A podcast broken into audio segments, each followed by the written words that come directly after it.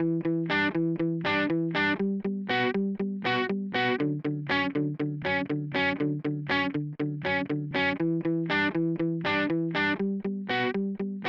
and welcome to the seventh episode of Coronavirus The Truth, a new podcast that focuses on the facts surrounding COVID 19.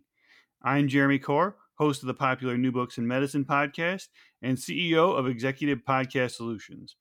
With me is Dr. Robert Pearl. For 18 years, Robert led the Permanente Medical Group, the nation's largest physician group. He's a healthcare contributor at Forbes.com, a best selling author, and a professor at both the Stanford University School of Medicine and Business. Together, we also host the Fixing Healthcare podcast, you can find this episode along with helpful, fact based information on our website, fixinghealthcarepodcast.com. Robbie, each week we begin this show with the most recent and relevant facts concerning the COVID 19 pandemic and its impact on American life. What should listeners know about the week that was? Two things are clear. The first is that the number of people infected with this coronavirus is flattening and based on the number of deaths per week, most likely declining. This is not the same thing, Jeremy, though, as you well know, as the virus disappearing completely. That won't happen. And with about 12,000 deaths this week and the data we discussed last week about the mortality rate, we can assume that about half a million people contracted the virus three weeks ago, because that's when people became infected, leading to this week's death rate. In addition to the number of new cases and deaths, there were a variety of other stories this week that shed important insights into this virus. The first was on the disproportionate number of deaths coming from patients in nursing homes. Although only 1.5 million people in the United States live in one of these facilities, approximately 20% of the deaths to date have come from this population. What this demonstrates is that as a nation, we shouldn't apply a single strategy to social distancing. Although there's no hard line between the two demographics, we need one approach for those at greatest risk from the virus and a different one for those with minimal chance of dying. Supporting this conclusion about the need to segment the population was a second study, this one coming from New York City. Looking at patients hospitalized in this epicenter of the outbreak, researchers noted that 94% had at least one chronic disease and that 88% had at least two, most commonly hypertension, diabetes, and or obesity. Third, there was a valuable lesson we gleaned this week from Singapore. As you remember, we talked about the success of this country in one of our earlier episodes.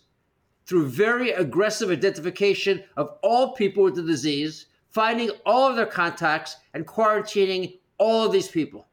And the results were outstanding in terms of both controlling the number of people infected and the number of deaths without the extreme economic consequences we've seen in the United States. Now, suddenly, the government reports a thousand new cases in one week, more than the total for all of February and March. The reason for this spike was that the edges of towns, migrant workers, from a variety of nations lived together, tightly packed into rooms and traveling in vans each day to their jobs. These individuals who were not citizens of Singapore were not included in the government's efforts. But once the virus infected one of them, the results show how fast this virus can take off in a very minimal amount of time. Next, there were several stories about the limitations in the treatment doctors can provide. The first one also came from New York. Nearly all coronavirus patients who require being placed on ventilators in New York City's largest healthcare system, Northwell Health, died. In contrast, the 20% of patients hospitalized who died, 88% of those who were intubated expired. Similarly, researchers analyzed records of 368 patients hospitalized at VA hospitals with confirmed coronavirus and contrary to what many in this country assumed a month ago, not only was the anti malarial drug hydroxychloroquine ineffective, but it was dangerous. In this study, 28% of those given the anti malarial drug died, while only 11% given routine care succumbed. Finally, last week, On our show, we talked about the drug remdesivir, manufactured by Gilead, and the mysterious video from the University of Chicago that drove the stock market price up. We warned listeners on the show to be cautious in their enthusiasm since the hype was anecdotal and not based on double blind controlled science. Since then, the WHO mistakenly placed on its public website the data from the initial double blind study that was performed, and it showed that the drug was not efficacious. Among patients receiving it, there was a 13% mortality, while those given the placebo had a 12% mortality. Gilead downplayed the results as relating to the timing of the administration of the medication, but of course, the stock market reacted with a major price decrease, as one might predict. Robbie, you teach at the Stanford Graduate School of Business. How would you bring a strategic lens to the current COVID 19 pandemic? Jeremy, strategy has dozens of elements, but a vital one is projecting not one step ahead, but multiple steps ahead. A good example of the difficulty in applying a strategic lens can be found in a recent poll of Americans by the Kaiser Family Foundation, which is unconnected with Kaiser Permanente. In this study, 8 in 10 Americans favored strict shelter in place requirements and said they'd be willing to do so for the next month. And about a third of all respondents said they could do it for six months. As part of the same study, the researchers reported a growing optimism about the virus with a drop from 74% to 51% in the percentage of respondents who felt the worst was still to come. Applying a strategic lens to this information leads to two questions. First, for those willing to wait a month, what do they plan to do differently 30 days from now, given that the available data will most likely be similar to today? And for the additional 25% of people who are now more optimistic than three weeks ago, why? If the additional month that people want to wait reflects a belief that it requires that amount of time for the hospitals to stock up on preventive equipment and respirators, from a strategic perspective, that makes sense. For the wealthiest country on earth, that should be doable. In contrast, though, if the added 30 days represents postponing a difficult choice, that would be understandable, but not strategic. One of my favorite aphorisms is that hope is not a strategy. For those hoping that there will be a cure found over the next month, or that testing or social distancing will eliminate the virus, they will have a long wait, most likely a year or more. They can hope the time will be shorter, but from a strategic perspective, they will have wasted 30 days. Miracles can happen, but strategists play the odds. Strategists would want to know the specific steps our country will take and the particular criteria, if not the specific dates on which social easing will happen. Particularly when it comes to testing, policy wonks and media pundits keep talking about the need for greatly expanded testing. And they're right, but that is only one step. The next question is what will our country do with the results?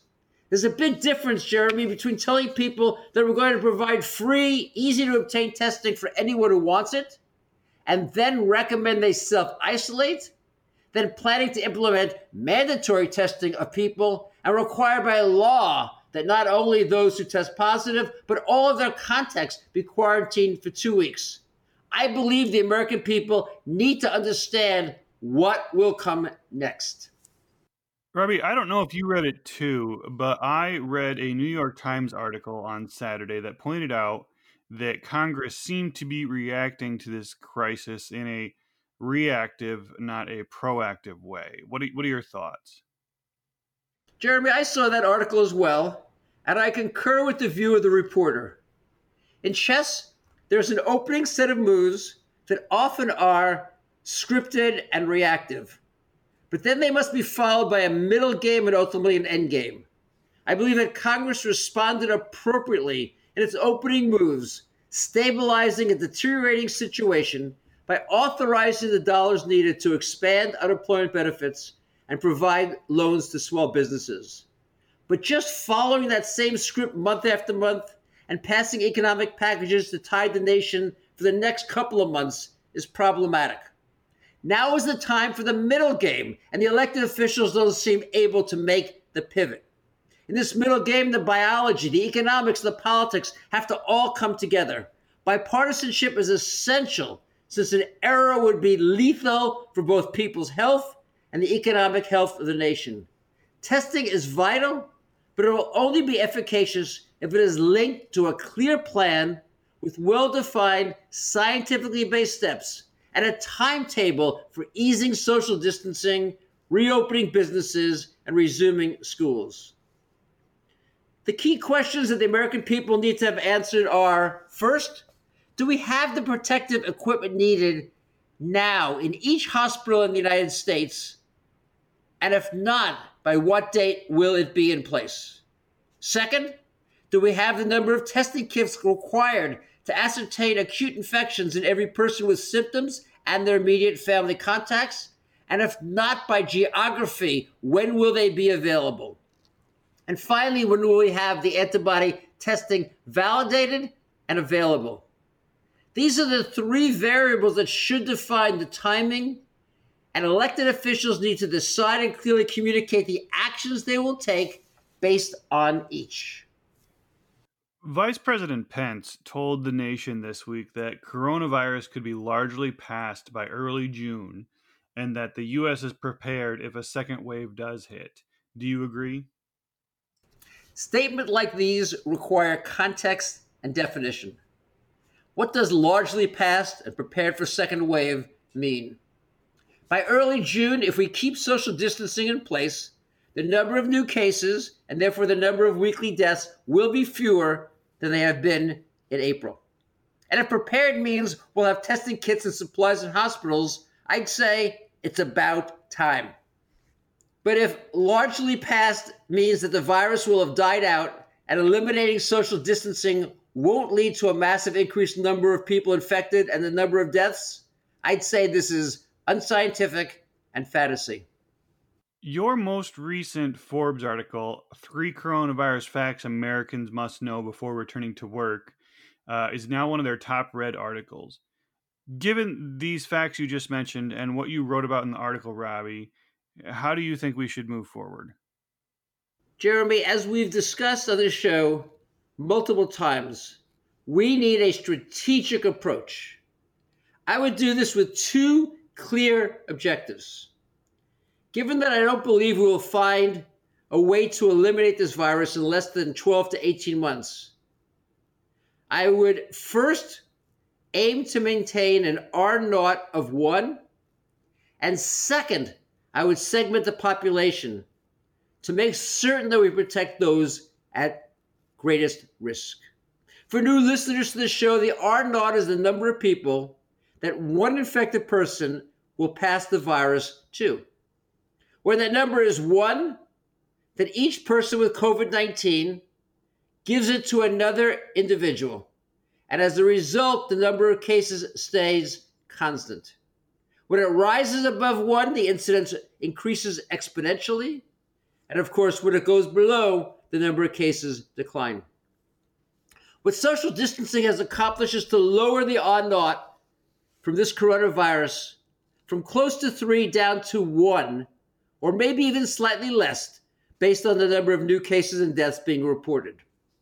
As such, each time we reduce social distancing, whether by allowing businesses and schools to reopen or by allowing greater numbers of people to congregate, we need to implement an equivalent set of steps to counterbalance that increase in the R naught for this coronavirus. As an example, Already two thirds of people wear masks. And if everyone did, those infected but asymptomatic would still not spread the virus or at least diminish the likelihood of doing so.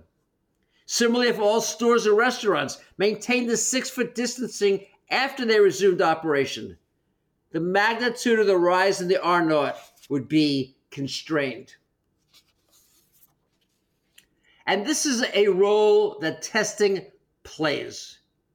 It doesn't lead to the elimination of the infection, but it makes it easier for people to be tested and to identify those individuals with the virus, and therefore allowing them to self isolate, muffling the impact that the easing of social distancing has, and allowing our nation to more rapidly return towards normal. So, the first goal that I would have is to keep that R naught right around one, allowing us to address both the medical problems and the social and economic ones. At the same time, I believe as a nation, we need to struggle with some of the ethical issues involved, and we should align risks and rewards. And fortunately, in this particular case, I believe that we can do that. The people most likely to be harmed by continuing social distancing are those who need to work to support their families or attend school and can't do either. Fortunately, they are also the ones with the lowest chance of getting sick from the virus. While those at greatest risk medically are the elderly, most of whom are retired. And although social distancing from loved ones can be very problematic for them, they don't have the same requirements to leave the house to work or go to school. As a nation, we need to do what we can do to support those at higher risk and protect them until there's a vaccine. But that doesn't mean we should be applying the same approach to everyone in the United States. Robbie, we learned this week that a woman, uh, Patricia Dowd from Silicon Valley, died on February 6th from a massive heart attack. Based on tissue samples subsequently obtained, she was infected with the coronavirus. What does this mean? Jeremy, her death means that the coronavirus was in the United States and circulating in the early part of January, at least three weeks before what we previously thought. That implies that even if we had been more aggressive in testing, finding contacts and quarantining both those with the virus and those uh, who had been around them, as early as late February, we most likely would have been unsuccessful at containing the virus in the United States. Remember that flights from China were not stopped until February the 2nd. And of course, by then, people coming from Europe were most likely infected as well. On March 1st, the total number of cases identified in the United States was 23. Current estimates would be that the actual number of cases was at that time between 20,000 and 28,000. When China did contact identification, they found that the average person had come into close contact with 45 people in the time they were potentially able to transmit the virus. Multiply even 20,000 times 45, and something like 900,000 people would have to be found, tested, and quarantined in a day or two. The challenge most likely would have been impossible once the end of February arrived. One big lesson from this pandemic is how global the world has become and how impossible it will be in the future to prevent an infection of this nature, particularly for a virus that is communicable before people develop symptoms. A second lesson is how slow our nation was to identify the danger. As you remember from a prior podcast, the first confirmed case in Northern California was February 26th, almost a month after Mrs. Dowd died, and two months after the virus most likely came ashore. Jeremy is a businessman you're in contact with people across the community every day. The most recent data shows that 43% of small businesses are temporarily closed and 40% of workers have been laid off or furloughed since January. When polled, 65% of small retailers and 70% of restaurants and bars say they may have to close permanently if the current requirements stay in place. As you know, the forgivable loans from the government can only be used when 75% of the dollars are applied to paying staff. Mom and pop stores with few employees still have to pay rent, electricity, and insurance, and they won't qualify. When I talk to these business owners, they tell me they have drained their savings and are beginning to draw on their retirement accounts. In your opinion, Jeremy, how long can the average family survive? I don't think they can survive very long financially or emotionally. Uh, the reality is, Many families live paycheck to paycheck, um, even with the 1200 per adult and 500 per dependent that the government recently sent to everyone that qualified. Um, that does not cover all the bills for many families. In my community, I've seen a popular bar that has been around for decades announce its permanent closure. Uh, seen another doing an online fundraiser. Um, I know many people who are on reduced pay, unemployment, or reduced hours. Um, I've seen businesses lose many clients. Uh, brick and mortar seems to be especially struggling. Uh, with the closure of many of the processing plants, farms don't have the best outlook either. Uh, I actually read an article about a woman who took one of those loans to pay her employees, but her employees got mad at her because they would have made more from unemployment than her paying them. Uh, the reality is, though, I think most Americans want to work and want to provide for themselves and their families. Uh, the emotional and psychological toll of economic uncertainty or knowing that you are not providing for your family is brutal. I know so many people who are at their wits' end and desperately need to return to work as soon as possible. The small businesses and working class families cannot take much more of this. May must be the month of plans and answers. I'm truly scared of what will happen financially for many Americans and honestly economically overall if this lasts into June without them. Jeremy, many countries in the world are using technology to monitor social interactions.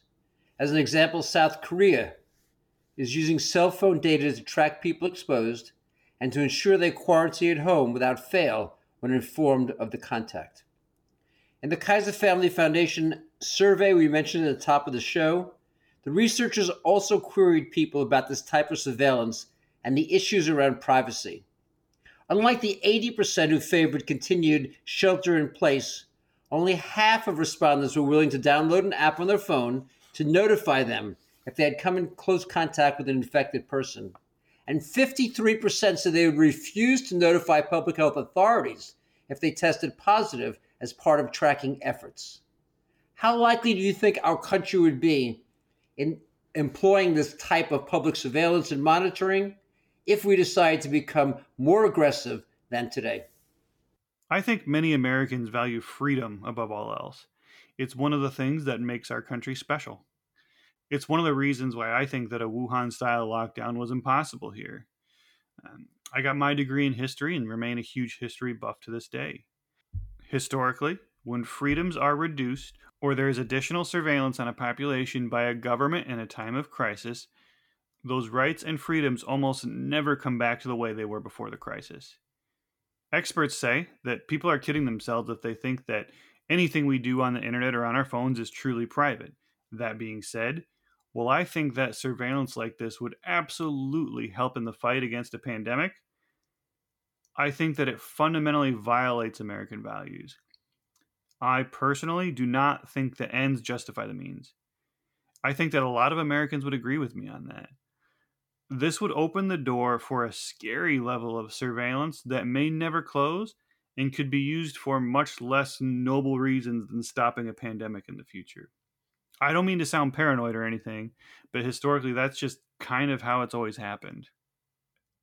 Robbie, headlines abound about the economic devastation this coronavirus is producing. Put on your business school hat. What do you think? In the same way that I'm shocked how people reading the data on the number of infections and deaths seem surprised week after week. I'm equally at a loss to understand the response to the financial reports. When our nation has 30 million small businesses employing 60 million people and half have been required to close, and 40% have laid off or furloughed their staff, we could predict at least 15 million unemployed.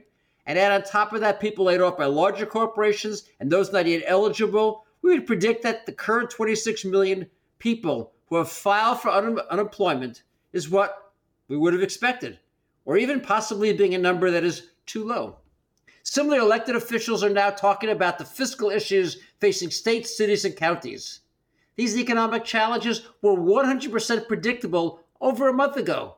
When your revenue is based on taxes and a huge number of businesses have been ordered to close, what else should Congress have expected?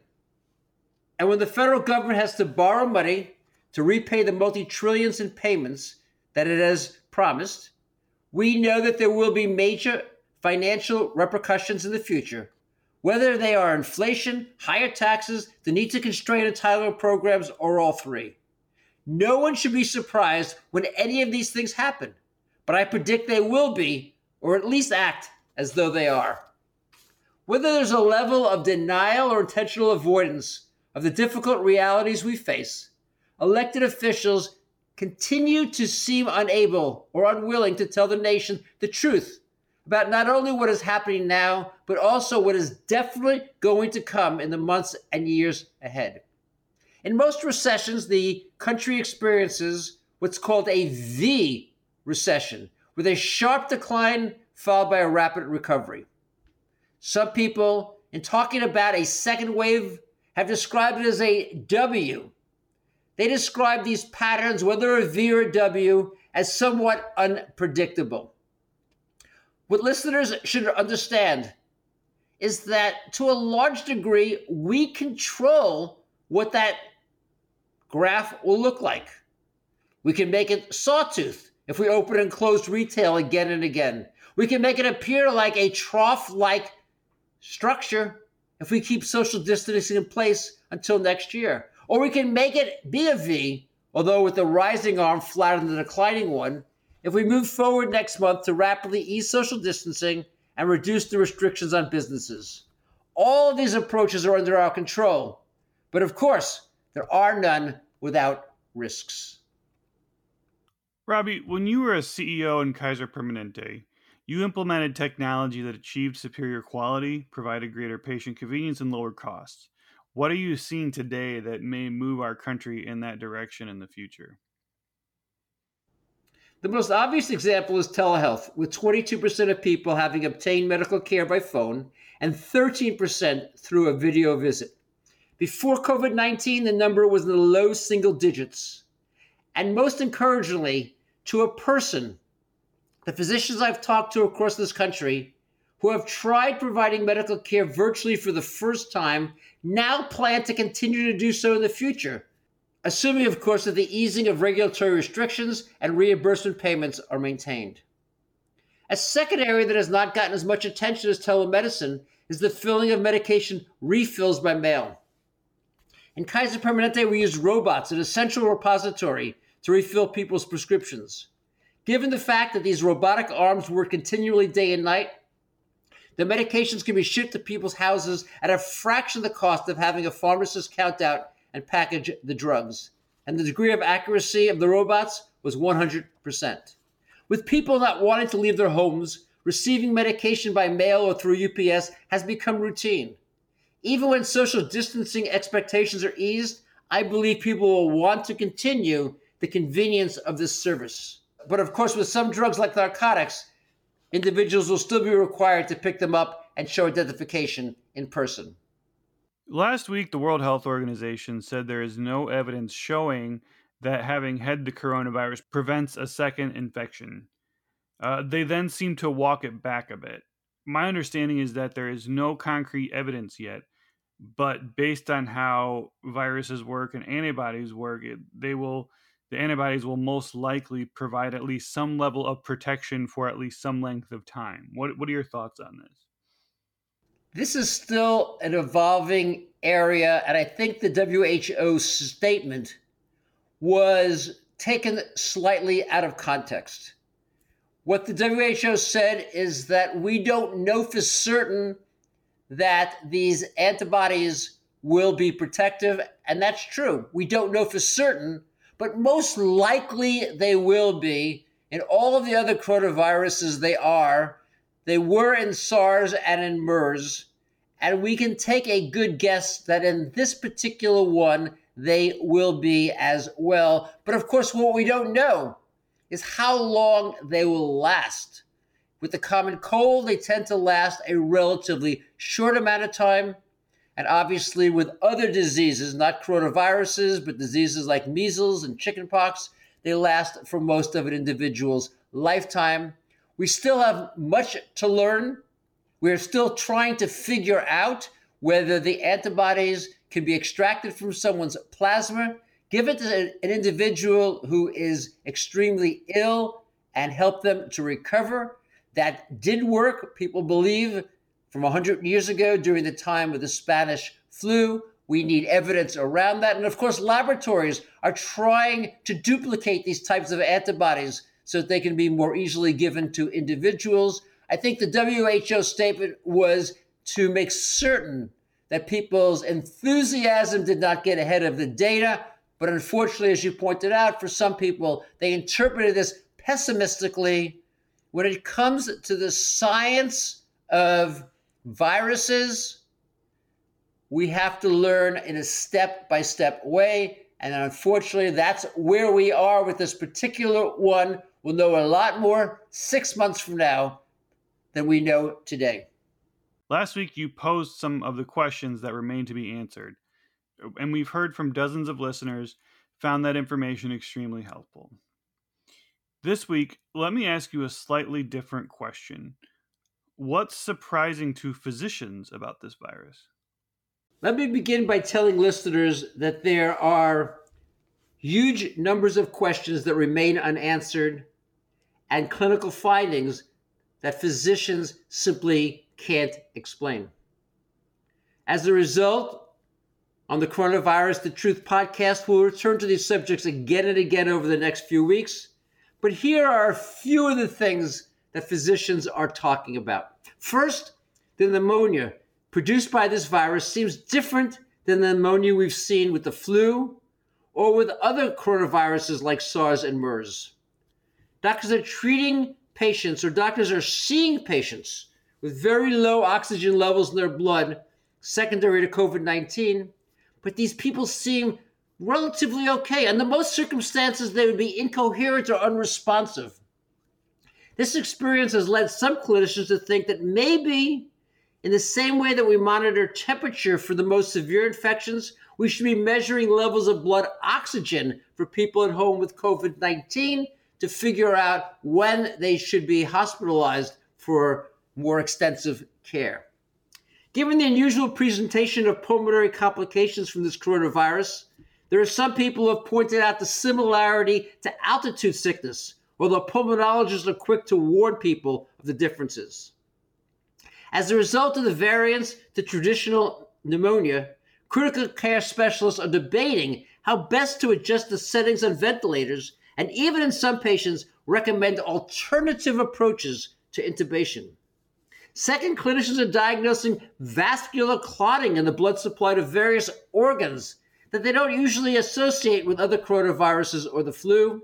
This finding has led some critical care doctors to consider anticoagulation of patients as a preventive measure. Finally, recently there's been multiple anecdotes of relatively young people in their 30s and 40s developing strokes as their first presenting symptom of COVID 19, something rarely seen in people under the age of 70 without associated medical issues. A vascular component may help explain why this coronavirus seems so problematic in patients with high blood pressure, although it should be noted that this is a frequent chronic disease in elderly individuals and this therefore might be a correlation rather than causation. And the same factor may be partially responsible for why people with asthma have not experienced an increased mortality than those without the problem, although you might predict in a disease that is lethal as secondary to pneumonia that asthmatic patients with asthma would be at greatest risk. The take home message to listeners about these uncertainties is how long scientific advancement takes, and that no degree of anxiety can accelerate it.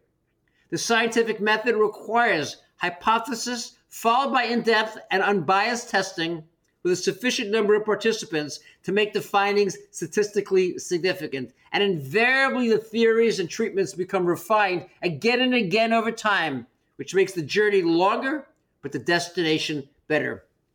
I can assure listeners that thousands of physicians and researchers across this country are working long hours every day to find the answers to these and other perplexing questions.